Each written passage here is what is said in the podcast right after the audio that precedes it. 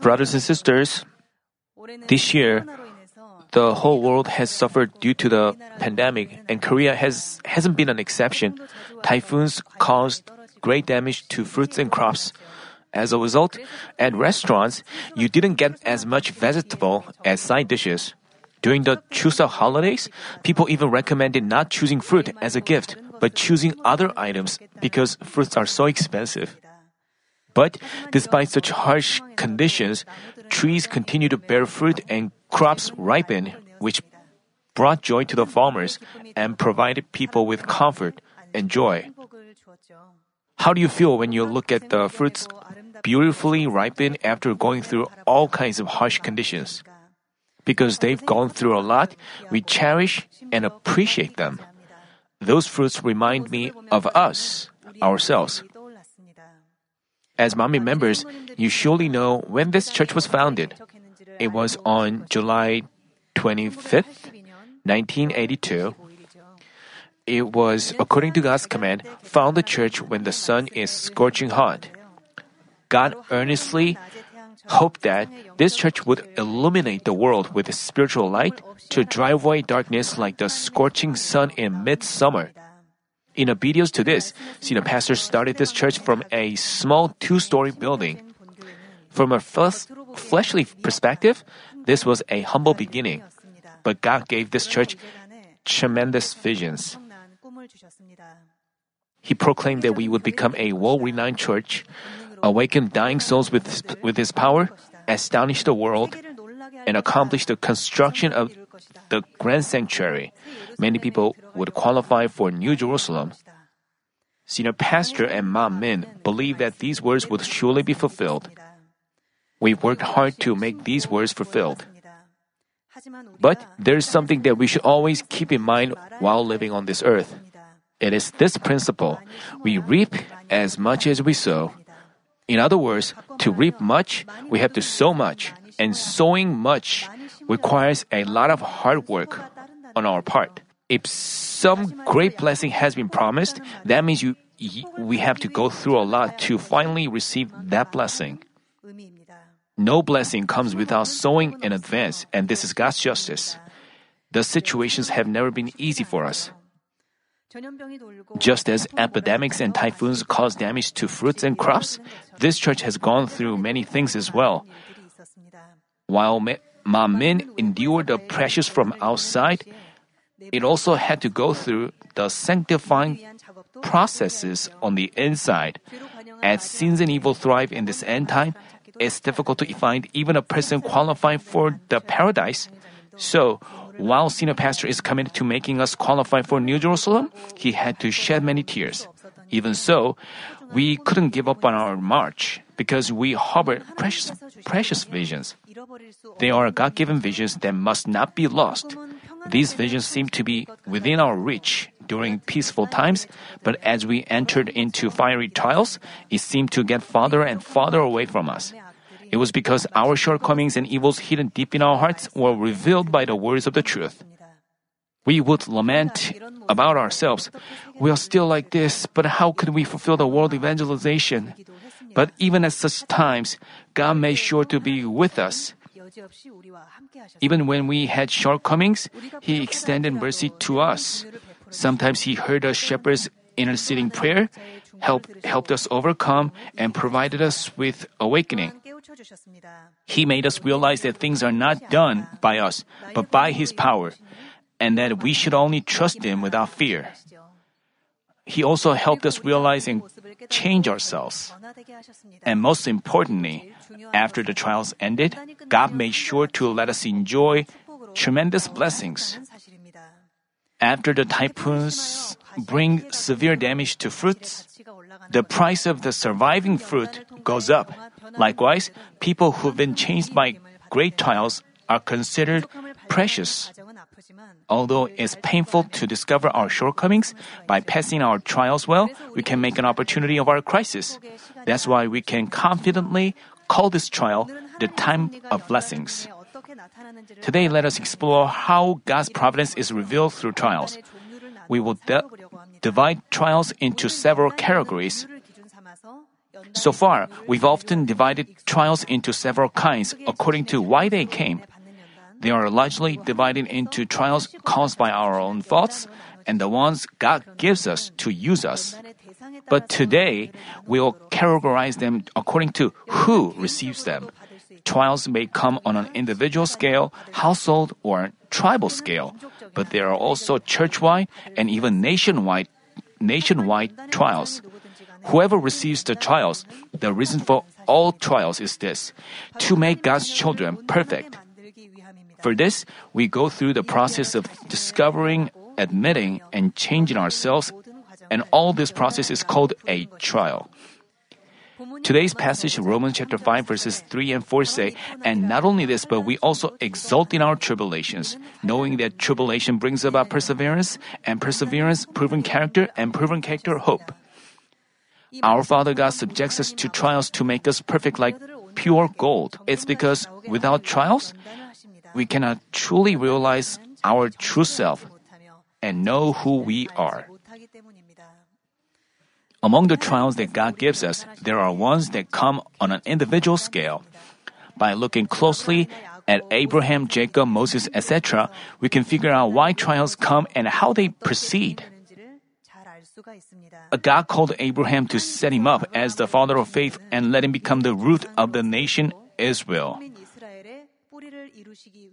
God called him and commanded him to leave the country, his country, his people, and his father's household. But even before knowing the truth, Abraham obeyed this with his good inner heart and left his country. As Abraham had his wife taken away by Abimelech and got her back, he underwent a trial of breaking his remaining fleshly thoughts. After he was refined into a man with faith like pure gold, he successfully passed even the test of offering his son Isaac. He wasn't just doing what he was told to do. By trusting the Almighty God who even revives the dead, he joyfully offered his own son. Consequently, he gained the, this honorable title of the friend of God and the father of faith, and greatly contributed to fulfilling the providence of God. Jacob, he was a crafty and cunning man. At the same time, he was wise, strong, and upright. Because God knew the inner hearts of Esau and Jacob, he chose Jacob and intended for him to lay the foundation of his nation, God's nation. Jacob had to become a person who was fit to accomplish such a great task. He had to broaden his vessel and, most of all, have no evil. That's why God began to refine him.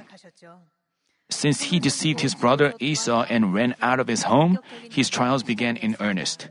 He underwent trials for twenty years in the household of Laban, who was more cunning than himself. Even so, he couldn't shatter himself completely. Finally, when he found himself in a situation where he was about to lose his hard-earned possessions, family members, and servants all at once, he completely surrendered to God and hung on to Him. He wrestled with an angel of God all through the night and had his thigh bone dislocated.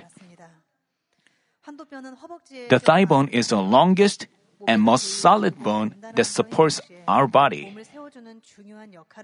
Having his thigh bone dislocated, Jacob completely shattered himself before God in a spiritual sense. By wrestling with the angel through the night, Jacob shattered his arrogance, self-seeking heart, and fleshly thoughts, completely surrendering to God. Of, of course, this doesn't mean the complete end of his trials, but he obviously changed into a different person. As Jacob wholly shattered his thoughts related to the soul, God fulfilled His providence of making the twelve tribes of Him and setting up the nation of Israel. Uh, let's talk about Moses. God intended to give Moses the duty of delivering the Israelites out of Egypt and into Canaan land. But as an Egyptian prince, Moses was filled with, filled with pride and confident that he could do anything. He couldn't have embraced even a single person of his people who'd become servile and lost their faith. So God couldn't help but allow him trials. Moses fled into the wilderness and ended up being a shepherd. And in the wilderness, Moses painfully realized that his high-level knowledge and martial arts that he acquired in Egypt were totally useless. During his forty-year trials, he continually went through the process of lowering himself. And as a humble and lowly shepherd, he said to God, "I can do nothing." Yet, God said, "It is time," and used him for a great purpose. Thanks to Moses, the Israelites could be disciplined as the people of God and reach the threshold of Canaan. And eventually, the second generation of the Exodus, who inherited the faith from them, took the promised land.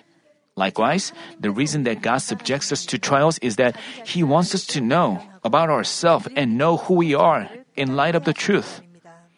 God helps us cast off untruth, become renewed, recover the whole duty of man, and enter the place that God desires us to enter as His sons and daughters. God gives us trials so that we can overcome them and move up to the next level. So, after all, trials benefit us, and they serve as a process to shatter ourselves so that we can be placed onto the path to blessings. Passing trials well is not just about our own benefits. To the extent we shatter ourselves, we can become a proper vessel to be used by God, so it benefits God's kingdom as well. It would be great if we can change ourselves without trials, and it is not impossible. We can just change ourselves in advance before a trial even comes upon us. We can have an awakening through the Word and make lessons of others' trials. If we are without defects or impurities, there's no need for trials, except when we suffer unfairly for the great blessings ahead. But even if we find ourselves in trials, we don't have to be frightened because trials don't come in a totally unexpected manner. Of course, you may be as surprised a little bit, but if you think, "It's fortunate that I can discover such areas of me through this," and humbly admit it and stay joyful and thankful, the trial would leave you quickly. Second, trials may come on a household or tribal scale. Such was the case with Jacob's and Isaac's household and the tribes of Levi and Simeon. What about Isaac's family? Isaac possessed a gentle and obedient nature, but at the same time, he was rather indecisive, biased, and fell short of perfect wisdom. He couldn't figure out why God chose Jacob, and in his own thoughts, he intended to bless Esau, who was not as wise as Jacob. His wife, Jacob, uh, Esau, didn't know how important the, his birthright, birthright was. He sold that birthright his, to his younger brother, Jacob. So Isaac couldn't realize the will of God. His wife, Rebekah, did make the right choice of choosing Jacob, but not having received wisdom, she ended up deceiving her husband. Isaac and his wife were not united in their will. This in turn caused various problems in their household. This was the case with the tribes of Simeon and Levi. Failing to control their anger, they committed a transgression of deceiving and destroying Shechem's entire tribe. As a result, they received God's frightening word from Jacob. "I will disperse them in Jacob and scatter them in Israel." This was committed by Simeon and Levi, but their transgression affected their entire tribes. Fortunately, during the Exodus, when the golden calf incident happened, the descendants of Levi stood up for Moses. By doing so, they could be cleansed of their past transgression and were blessed again. But the tribe of Simeon repeatedly committed wrongdoings. Eventually, they declined and even lost their names among the Israelites. A family or a tribe cannot become righteous by a single member or its leader becoming righteous. A single member's action can affect the entire family or tribe. So, there are cases in which God inflicts a trial upon the entire group when one of its members commits a sin.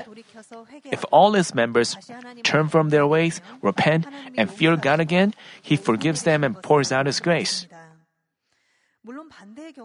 Conversely, there are also cases where a single where a single member's good action brings down God's grace on his entire group. For example, during the Exodus, Phinehas of the Levites cut off sexual immorality with the Gentiles, thereby causing God's rest to leave the Israelites. Because of this, of course, in the truth, righteousness is to follow the Word of God. Thus, before we practice what we think is righteous, we should first think deeply whether God would be happy and pleased with us doing it.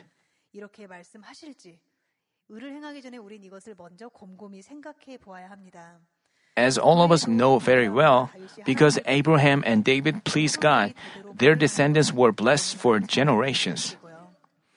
Thirdly, a trial can come on a national scale. A typical example is the Israelites during the Exodus. While reading the Bible, you may have questions. One of them might be, why did God send Jacob's household to Egypt and then made them escape from it?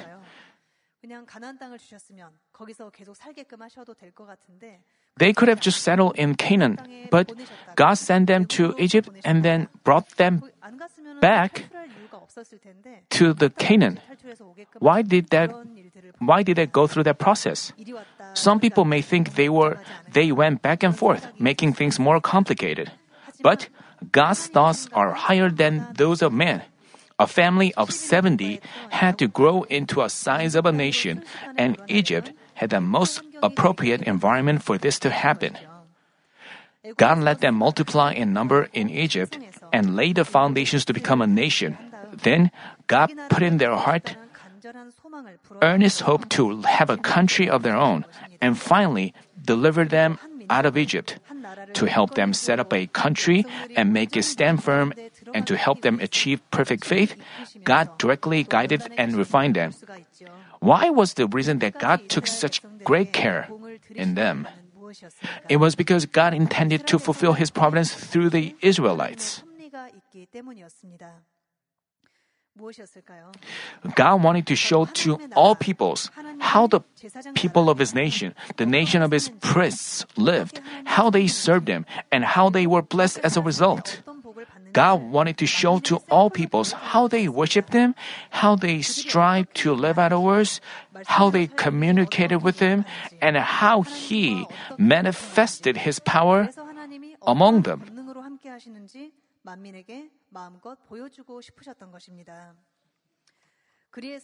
By doing so, God desired to lead all peoples to salvation. To that end, God chose the people of Israel, held on to them, and didn't let go of them. But as we see how the Israelites behaved, it seems that they didn't know God's earnest heart for them. Even though they were provided with water and food, they failed to give thanks but complained, as they frequently forgot God's great works, which they had experienced. They sought their savior or help from somewhere else in vain. They also indulged in sexual immorality with the Gentiles. When Moses was briefly up on the mountain, they even built an idol and threw a feast around it, following their old habits. While they were on their way to Canaan after going through the forty-year trials, they again ended up complaining and got bitten by fiery serpents. While reading the Bible, I once had a question. If they are God-chosen people, shouldn't they be good-hearted or have reasons for God's choosing them? Why can't I find any reason for that? They were often rebuked by God for being stubborn and suffer many trials. It even looks like there were more good, good-hearted people among the Gentiles. But why did God choose them? I'm not talking about now. I used to have this question in the past. Afterwards, one day, while meditating on the Bible, I realized a simple fact. The term, the God-chosen people, doesn't mean the good people. The meaning of the Chinese character was different. 우리가 선거나 선택 이런 것을 할 때 그때 쓰는 선이라는 단어가 있죠. 네, 택할 선 백성민에서 택한 백성이었습니다. 엄밀히 말해서 선한 민족이라기보다는 택함받은 민족이라는 것이죠. Then it dawned on me that they were not chosen because they were good, but instead, because they were chosen, they had to go through trials to be good. I also realized that even when two different ethnic groups commit the same kind of faults, the chosen group would suffer more punishment. In the Bible, we find that while the Gentiles committed many faults like the Israelites did, God pointed out His people's faults more strictly and punished them more severely. Do you think the Gentiles had better inner hearts than those of the Israelites? Then they would have been chosen. There must have been many peoples scattered all over the world. But even though God saw through the hearts of all people scattered all over the world back in Abraham's time, He picked and chose Abraham. Then God saw the inner heart of Jacob and chose him over Esau.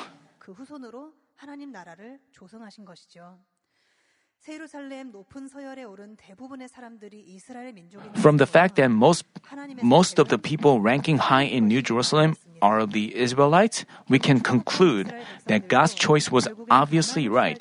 Eventually, after the Exodus, the Israelites grew their faith to the point where they could take the promised land. Making lessons of their parents' generation, they possessed faith and crossed the Jordan with Joshua. Because they had shattered man's way of thinking through trials, they made the Jordan River dried and crossed it on foot. Even when they were commanded to march around the city of Jericho thirteen times, they obeyed without speaking carelessly. They finally made the city crumble down. They demonstrated great deeds of even obeying what didn't fit man's thoughts, and this proves that forty years of trials and discipline were truly valuable. To fulfill God's great providence, such a nationwide trial was required. This isn't the case only in the Old Testament times. It is the same today.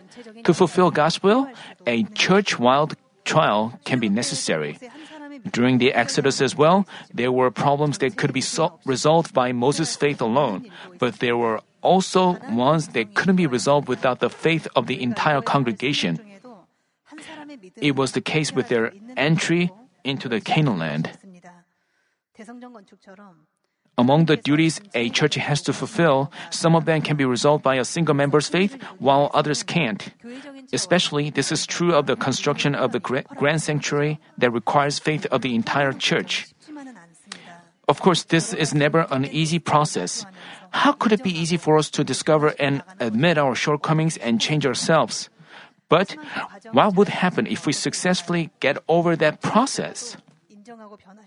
If we admit our shortcomings and change ourselves, we can remove them. To the extent our shortcomings are removed, we can become strengthened and solid. After all this process is over, unimaginably amazing works will begin to unfold. Is this really possible? Yes. Read the book of Job. Job, who was once the richest man in the East, faced a dramatic situation where he lost all his possessions, children, and even health in a single day. He previously owned a great number of sheep, camels, and oxen, helped the orphans and widows, and lived a life, uh, and lived a life where he didn't envy anyone. But he lost all things in a day, sat out among the ashes, and took a potsherd to scrape himself. A Korean proverb says, "The rich never go flat broke." But this was a totally different case. It was worse than being bankrupt. All things that he owned were gone without a trace, and he literally became a beggar. There seemed to be no way for him to get back up on his feet. The situation must have been bleak for him. How hopeless Job must have felt while he quarreled with his friends with ill feelings against each other. He even lost his faith that he had kept and spoke rudely against God. He hit the bottom of his life and saw his true self. He must have thought, "I'm not this kind of a person. Is this really me?" But God watched all the painful process that Job underwent. He appeared to him the most appropriate time and gave him an awakening with His word. Through God's intervention, Job realized and reflected on himself. Feeling greatly embarrassed, he began to repent. He then was changed. What happened after that? Not only was everything restored, but he was blessed on a different level. His daughters were the most beautiful in all the land, and his family was in peace.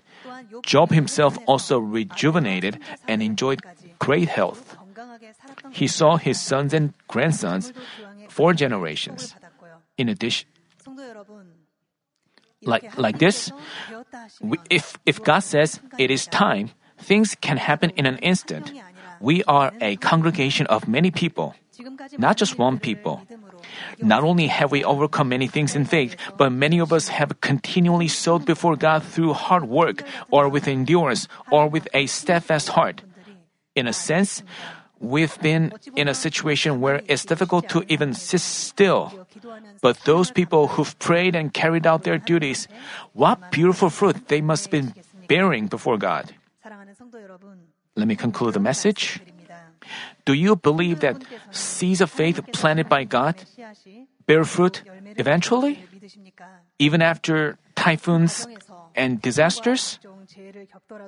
Not only does God, not only does God not make mistakes, but He's Almighty. I urge you to not to look at the present, but to raise your eyes to look at what God has promised us. If you begin to see and believe in His providence, you have to sow diligently to p- fulfill them. Using the gospel of holiness, the Word of God we've learned, as a mirror, we have to reflect on ourselves. I think we could have many things to fix about ourselves. So, which means we don't have enough time to look at others with that mirror.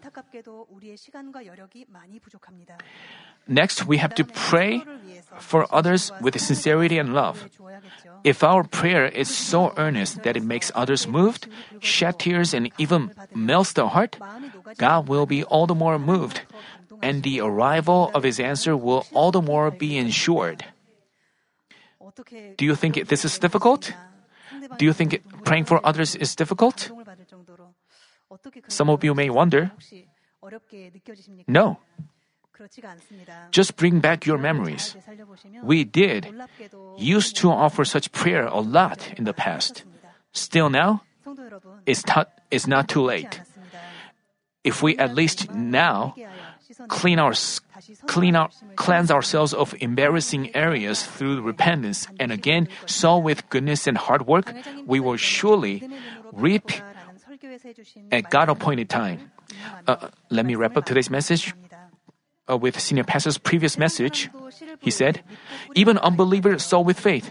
They believe that their seeds, each of their seeds will fall to the ground, sprout, and bear fruit.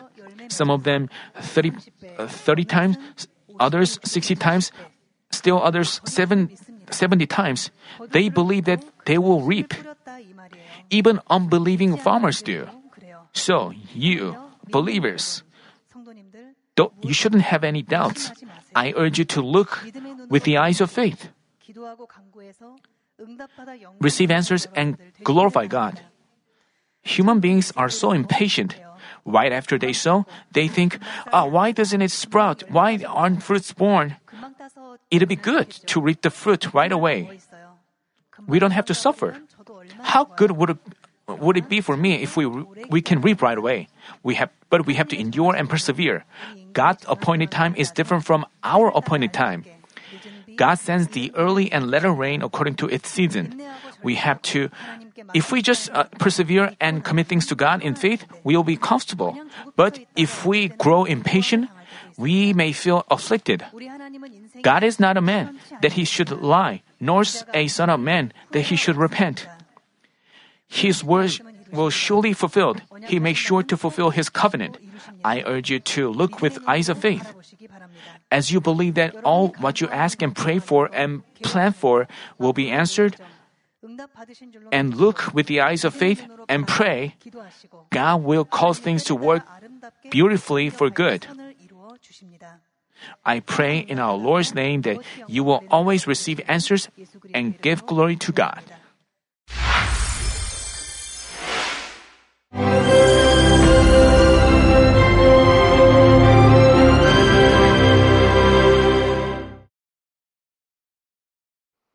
Hallelujah! Almighty Father God of love, please lay your hands on all brothers and sisters receiving this prayer here in attendance.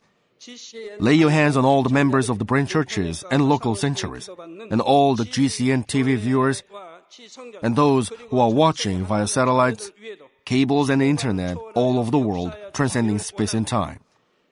Plant faith in their hearts and drive out their negative thoughts and doubts. Let all the trials and afflictions leave them. By the fire of the Holy Spirit, from head to toe, scorch their sick and affected parts, including all cells, tissues and nerves, all internal organs and intestines. Let the light of creation come upon them. In the name of the Lord Jesus Christ, I command the enemy devil and Satan, all diseases, germs and viruses, and infirmities, go away. Let the light shine on them. Scorch their incurable and long-term diseases by the fire of the Holy Spirit.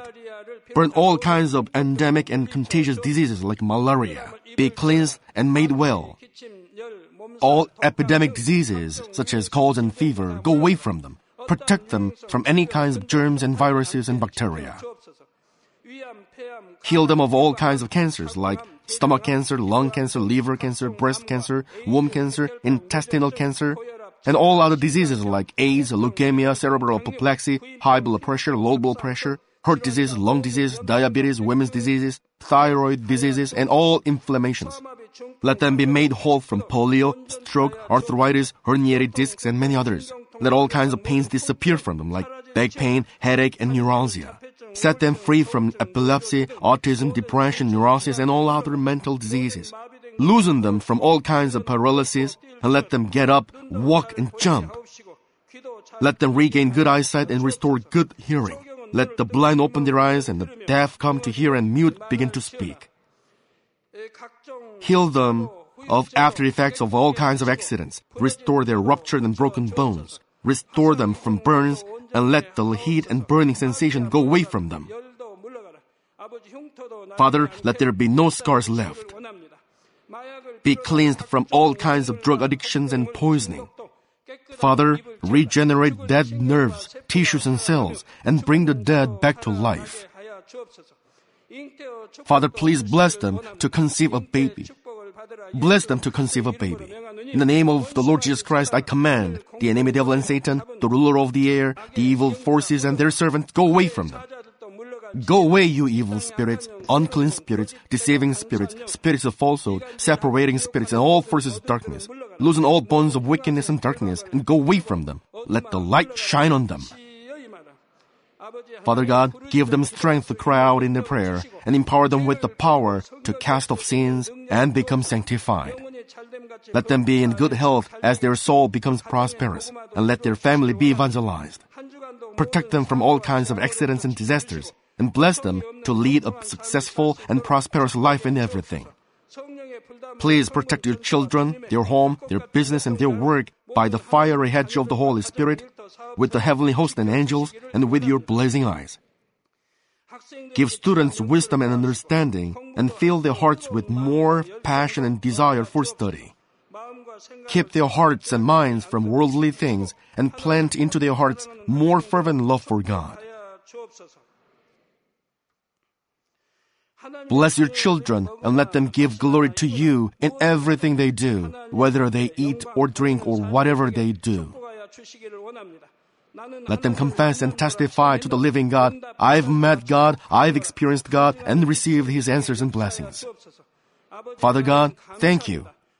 Let all glory be to you alone. In the name of our Lord Jesus Christ, I pray. Amen.